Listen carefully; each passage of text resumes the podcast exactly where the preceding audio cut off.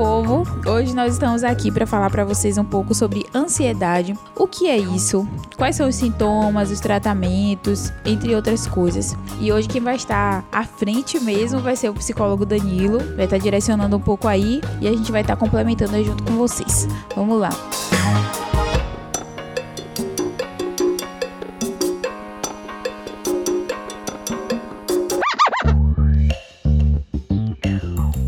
Nanda, fique à vontade para os questionamentos. E aí, psicóloga Danilo, tudo bem? Olá, Fernanda, tudo bem? Me fale aí, o que seria ansiedade? Todos nós que estamos aqui temos ansiedade. Primeiro a gente precisa começar entendendo isso. O problema da ansiedade é o excesso. É quando ela se apresenta de forma exacerbada. Percebam, quando a gente vai fazer uma prova, uma apresentação, a gente sente ansiedade. É essa expectativa de como vai ser. Será que vou me sair bem? Vai dar tudo certo? Essa ansiedade é normal, é uma reação biológica, é o nosso corpo se preparando para algo. O problema é justamente o que eu acabei de falar agora há pouco. É quando essa ansiedade ela acontece em excesso. Quando a ansiedade ela começa a prejudicar comportamentos que seriam nossos. Exemplo, eu preciso fazer uma prova e a ansiedade que eu estou sentindo me impede de fazer essa prova. Aí sim, a gente entende que pode ser uma ansiedade patológica. Então, a gente começa entendendo que a ansiedade é uma reação biológica. Todos nós temos ansiedade. Eu costumo dizer, complementando o que Danilo falou, que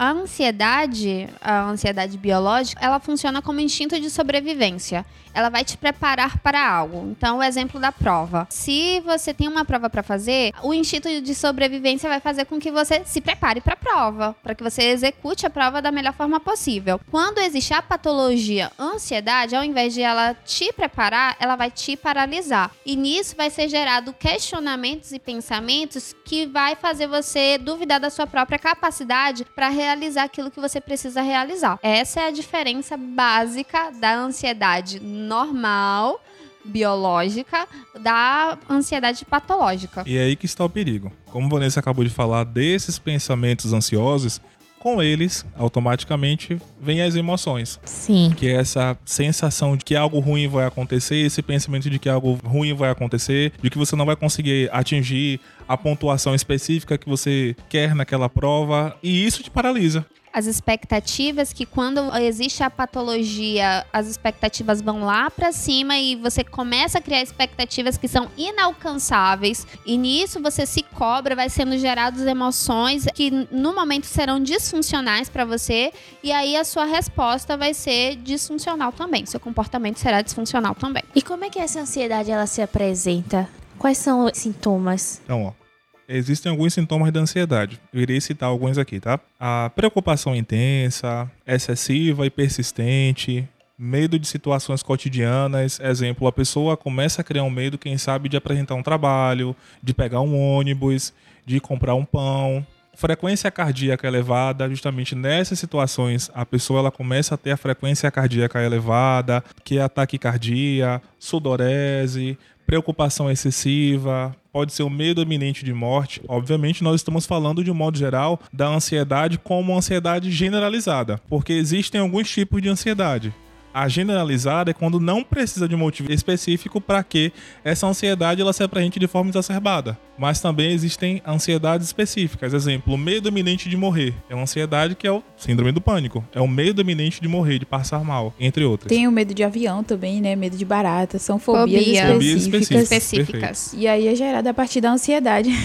Quantas pessoas têm a fobia e não sabem que é fobia, né? Sim. Que é gerada a partir da ansiedade. Acha que simplesmente, ah, não, é porque eu tenho medo mesmo. Não sabe que aquilo também pode ser tratado. Também, Thaís, tem o estresse pós-traumático, que também se apresenta como ansiedade. As pessoas falam, não, eu só tenho medo. Eu conheço uma pessoa que ela fala, não, eu tenho medo de gato. E aí, quando eu fui investigar um pouquinho, o medo, esse medo se apresentou pra ela depois de um episódio traumático que ela teve com um gato. Então hoje ela não pode ver gato de forma alguma, nem em filtro de celular, é desenho, nada, patinha de gato, porque ela começa a ficar ansiosa, ela fica com a respiração ofegante, taquicardia, até que se retire a imagem do gato da frente dela. Só acrescentando mais uma fobia, existe também a fobia social. Sim. E Que é justamente esse medo iminente de que você vai passar vergonha. Sim. Então a pessoa tem medo de quem sabe, de passar numa praça de alimentação para poder pegar um hambúrguer no shopping porque ela Uhum. acha que ela tá andando de forma desajeitada. Ela começa a pensar dessa forma,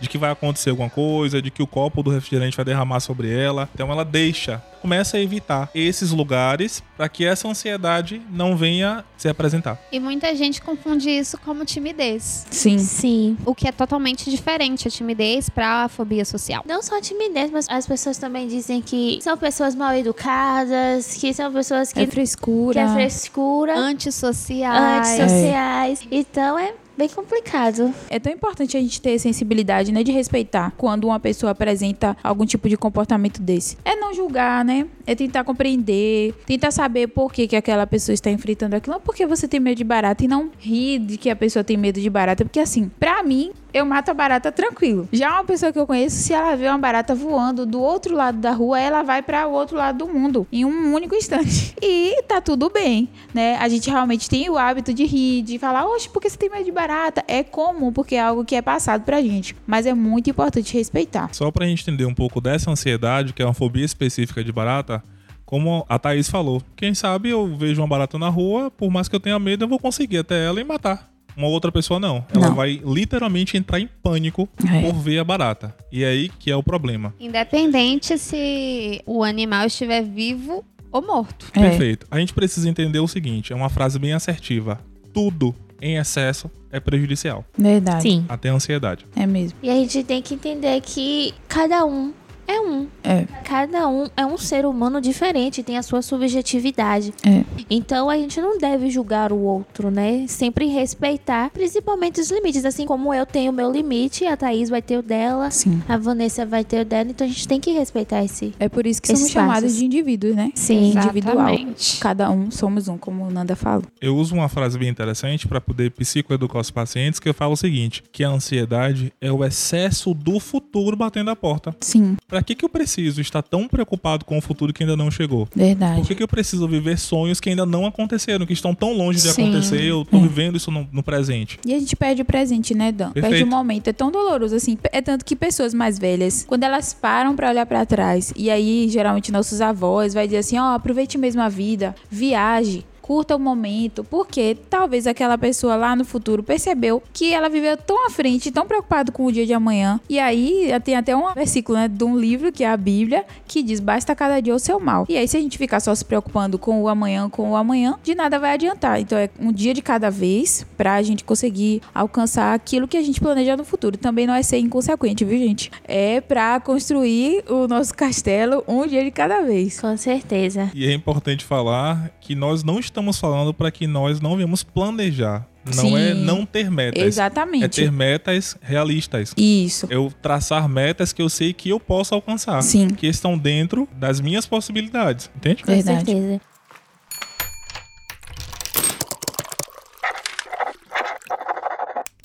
E assim, vamos de uma pergunta que é um pouco polêmica, que as pessoas tendem a colocar aquele, aquela frase, né? Ansiedade é frescura, é falta de Deus. É. Então vem trazendo muitas especulações, né? O que, que vocês têm a falar sobre isso? Perceba, gente, nós precisamos entender e encarar a ansiedade, como eu falei agora há pouco, ela é uma reação biológica, mas se torna patológica quando há um excesso. Então, assim como qualquer uma outra doença, às vezes também a ansiedade a gente precisa tomar medicação. Então, pode ser uma questão biológica, uma desordem na química cerebral, né, nos neurotransmissores ali que algum tá faltando, enfim, e isso acaba desencadeando a ansiedade. Quando a gente pensa Tô explicando para chegar lá no assunto da diabetes. A pessoa descobre que tem diabetes, passa uma medicação. Por que, que a gente não fala que é falta de Deus quem tem diabetes? Isso. E por que quando se trata de transtornos mentais, de doenças mentais, a gente sempre atribui a algo maligno? Uhum. Há uma estigma na sociedade que nós precisamos desconstruir. Como? Falando sobre. Verdade. Perfeito. Perfeito todo o enredo que vocês trouxeram agora. Mas caso a gente tenha uma pessoa, a gente encontre uma pessoa em uma crise de ansiedade, quais são os procedimentos que a gente poderia ter? Acolhimento. Acolhimento é a palavra. Quando uma pessoa ela tá numa crise de ansiedade, ali ela tá sendo gerado sintomas, né, que ela sempre vai imaginar o pior. O pior cenário possível. Então, o ideal é que a pessoa não invalide o que a pessoa está sentindo. O ideal é que a pessoa venha acolher. Por quê? Porque ali a pessoa tá ali no misto de emoções, de sintomas que nem ela mesma tá se dando conta, né? Então, é interessante que a pessoa não invalide o que o outro está sentindo, pelo fato de que é real, como já foi dito aqui, é, é subjetivo. Para você pode ser algo tranquilo, normal, mas para outro é algo que causa dor, que gera sintomas disfuncionais para ela. Então, o ideal é que sim, você faça o acolhimento sem invalidar o sentimento do outro, as emoções do outro e tente trazer essa pessoa para a realidade. Por quê? Porque o ansioso sempre vai projetar um futuro totalmente caótico. Então, claro, primeiro acalmá-lo, mostrar que você está ali presente, acolhendo a dor dele, não desmerecendo o que ele está sentindo. E quando ele estiver um pouco mais estável, trazer ele para a realidade, porque sempre ele vai imaginar o pior cenário possível e assim, se ele continuar com esse pensamento, os sintomas podem retornar. Perfeito. Vanessa fala do validar, me permita, Fernanda. E é tão importante validar, porque às vezes quando a gente fala algo diferente para aquela pessoa naquele momento, já estamos acolhendo, Sim. né, demonstrando empatia. A nossa fisionomia, a gente precisa trazer a pessoa para nossa realidade, demonstrar empatia, né? Às vezes só falar para ela, calma, como posso te ajudar? Você aceita um copo com água? E se você está acolhendo uma pessoa? Às vezes tirar a pessoa daquele ambiente, levar Sim. para um ambiente mais calmo, você está acolhendo a pessoa e quem sabe até conduzi-la, né, para um lugar de segurança e ouvi-la é importante. E Perfeito. por mais que a pessoa, essa pessoa que esteja prestando acolhimento, esteja nervosa, sem saber o que fazer, não passar isso para a pessoa que está em crise, porque ao invés de acolher e ela se sentir segura, ela vai se sentir mais insegura e os sintomas vão piorar. Uma frase bem interessante que a gente pode utilizar é o seguinte: eu não consigo sentir o que você está passando, mas eu consigo imaginar o que você está passando. Perfeito. É uma frase de acolhimento e de empatia. Você está demonstrando que está se importando com o outro. Muito bom mesmo. Perfeito. E tenha paciência, muita paciência para ouvir. Dentro do que a pessoa falar, ela fala coisas que para você não fazem sentido nenhum, mesmo assim acolha a dor do outro, tente compreender a realidade dele naquele momento e só escute. Gente, tem até um exemplo que até eu vivi uma vez. Que foi- no caso, uma pessoa teve uma crise terrível mesmo de ansiedade na minha frente, porque ela tirou uma nota baixa. E pra mim aquilo foi a maior loucura do mundo. Isso tem muito tempo. Só que hoje eu sei que foi uma crise, né, que ela teve. Eu me lembro que eu perguntei a ela assim, eu falei: "Quanto foi que você tirou na prova?" Aí ela falou. Quando ela falou, ela entrou em estado de choque e ela começou a chorar mesmo e falta de e- Sabe quando pare... eu achei que ela ia morrer na minha frente. E eu lembro que, assim, o meu natural foi começar a orar, assim, na minha cabeça e ficar do lado dela. Assim, fazendo um apoio mesmo. Comecei a alisar o ombro e pensando, meu Deus, acalma ela, Senhor, acalma ela. Porque eu não tinha outra opção mesmo a fazer, porque ela ficou muito abalada. Pense que a menina era branca, mas ela ficou vermelha, só faltou ficar roxa de tão mal que ela ficou. E na minha cabeça, era zero sentido. Ela está daquela forma por ela ter tirado uma nota baixa. Mas assim, o mínimo que eu pude fazer, eu fiz, que foi dar o apoio. Esperei passar, se acalmar. Não foi rápido, demorou um tempo. Deve ter demorado, sei lá, uns 10 minutos, que pra mim era muito. Porque pra mim, eu diria ela assim, você estuda. E aí você tira uma nota boa depois. Mas pra ela foi o absurdo. E tem pessoas que validam muito, né? Exatamente. Tipo, acha que nota realmente é competitivo e tem que ser sempre alto e melhor sempre, e autocobrança. As crenças que está por trás desse pensamento dela. E aí, quando eu fui. Você falou de crença, me lembrou até essa parte. Quando eu fui investigar um pouco depois a história, a família tinha um nível de cobrança absurdo nela. E a autocobrança dela já era grande. Então, Sim. piorava tudo. Era uma catástrofe ela tirar nota baixa. E ela falava, eu estudei tanto. E, e sabe, daquele estado terrível. Até que ela se acalmou, passou, mas ela não conseguia andar. Ela saiu de cadeira de rodas, porque e foi no colégio, né? Então ela ficou sem chão, sem norte, sem nada.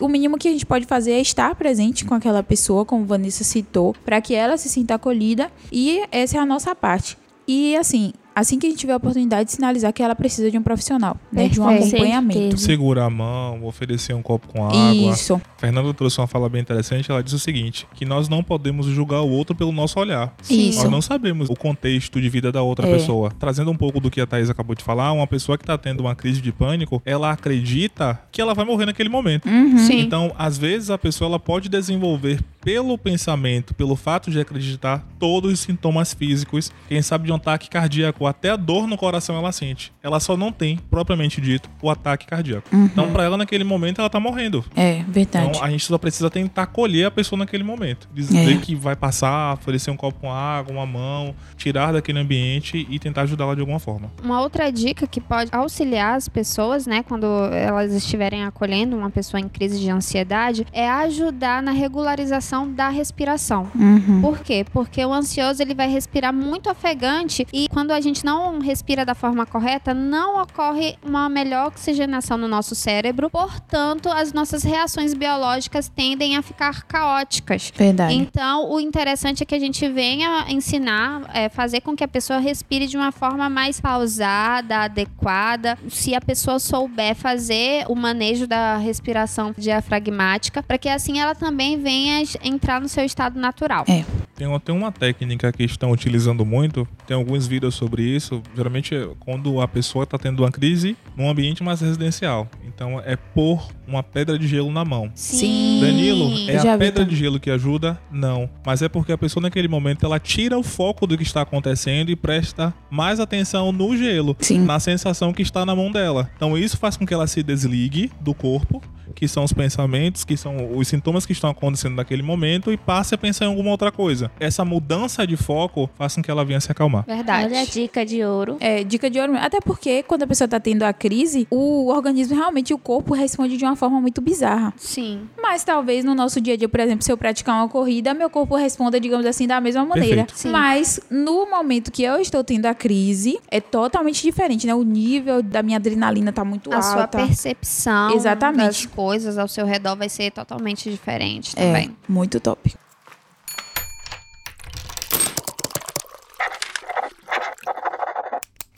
Até estava falando uma coisa que eu me lembrei. No meu primeiro semestre de faculdade, geralmente, primeiro semestre você quer tirar suas notas, Sim, você mostrar se pra o que veio. Você se cobra muito, começa a estudar. E eu sempre fui uma pessoa que sempre gostei de estudar, então eu sempre me cobrei muito, né? Até a faculdade. Eu sempre continuo me cobrando. Mas aí, na faculdade, eu- entendi os meus limites. Sim. Eu lembro que nos primeiros semestres, primeiro segundo semestre, depois da prova, dava o resultado na hora, né? Então tinha umas pessoas que já ficavam na porta perguntando se tomou quanto. Aff. Você tirou quanto? Gente, não tem coisa pior, porque se a pessoa já tem um nível de autocobrança e você Sim. chega, né? E as pessoas não entendem o quanto isso é inconveniente, né? É. Essa incrível. pergunta é o famoso gatilho, né? É. Ou então Isso. as pessoas ficam, depois que saem da prova, ficam comparando. Você respondeu o quê? E isso na minha época de graduação me acabava comigo. Gente, Comigo não quero também. saber o que você eu tinha que respondeu. esconder a prova, eu falava, não sei. E eu realmente não olhava a nota, porque aquilo me causava uma ansiedade terrível. Minha unha, meu Deus, eu arrancava toda. Eu não sei como é que eu sobrevivi de unha assim em si. Hoje eu nem ou mais, graças a Deus, né? Em terapia. mas é doloroso o processo. A vida do estudante universitário Oh, é Senhor. difícil. Eu mesma, antes de sair da sala, eu já colocava a prova dentro da mochila, porque as pessoas paravam mesmo para querer saber. Isso é muito ruim. Inclusive, como ele falou, e como o Danilo falou, que é gatilho. É. As pessoas às vezes nem percebem que pode causar ansiedade em outra pessoa. É, com sim. falas, com atitudes. Então tem que, tipo, se estar com uma pessoa, mesmo não sabendo se ela tem ansiedade ou não, é saber respeitar as decisões dela. É. A palavra que tá na moda agora é responsabilidade afetiva. Exatamente. Se todo mundo tivesse, era bom, né? Pra finalizarmos com uma última pergunta, né? A gente gostaria de saber um pouquinho sobre a prevenção da ansiedade. Perceba, atividade física, uma boa dieta, uma dieta saudável, sono regular ajuda. Se você não dorme bem, automaticamente seu corpo não funciona bem. Perfeito. Então, regular o sono, ter uma boa noite de sono é muito importante. Exercícios de relaxamento, como a Vanessa falou, exercícios de respiração, áudios de meditação, inclusive existem áudios disponíveis, né, naquela plataforma digital Sim. que o símbolo é vermelhinho, enfim, de vídeos é, que vocês podem também assistir, é bem interessante. Pra gente não fazer o merchan, né? A depender do grau da ansiedade, a meditação ela é muito importante, ajuda a, a relaxar, certo? A galera mais nova agora tá ouvindo muito aquela ASMR. Ai, gente. Né? Diz que É muito acalma. satisfatório. É da comida. É, tem verdade, de são comida. sussurros. É, né? Eu gosto São do sussurros. O que corta as Sim, coisas. é, coisas crocantes sendo amassadas. Gente, eu odeio isso, meu Deus. Então, É muito satisfatório. pra quem gosta, pra quem acha satisfatório, é uma boa pedida. Sim. Se questionar também é interessante, questionar os pensamentos. Mas por que, que eu estou pensando dessa forma? Exemplo da prova, que as meninas estavam falando agora há pouco, sobre ter tomado uma boa nota. Justamente o pensamento que pode ser apresentado no momento é: não, eu tomei nota baixa, mais uma vez vou me sair ruim na prova. Você pode questionar esse pensamento. Mas será que só existe essa alternativa de pensar? Será que eu preciso pensar do tipo 8 ou 80? Eu costumo dizer que entre 8 e 80 existem 72 possibilidades que muitas das vezes nós estamos desconsiderando. Verdade. A gente Sim, não leva em consideração Não levamos em consideração. Então, se questionar, buscar perceber seus pensamentos é importante também. É uma forma de prevenção e tratamento. Muito bom. Então é isso, gente. Espero que vocês tenham gostado desse capítulo, né? Esse episódio, né? Desse episódio. Vai ser muito legal. Espero que vocês tenham gostado e até a próxima. Beijão.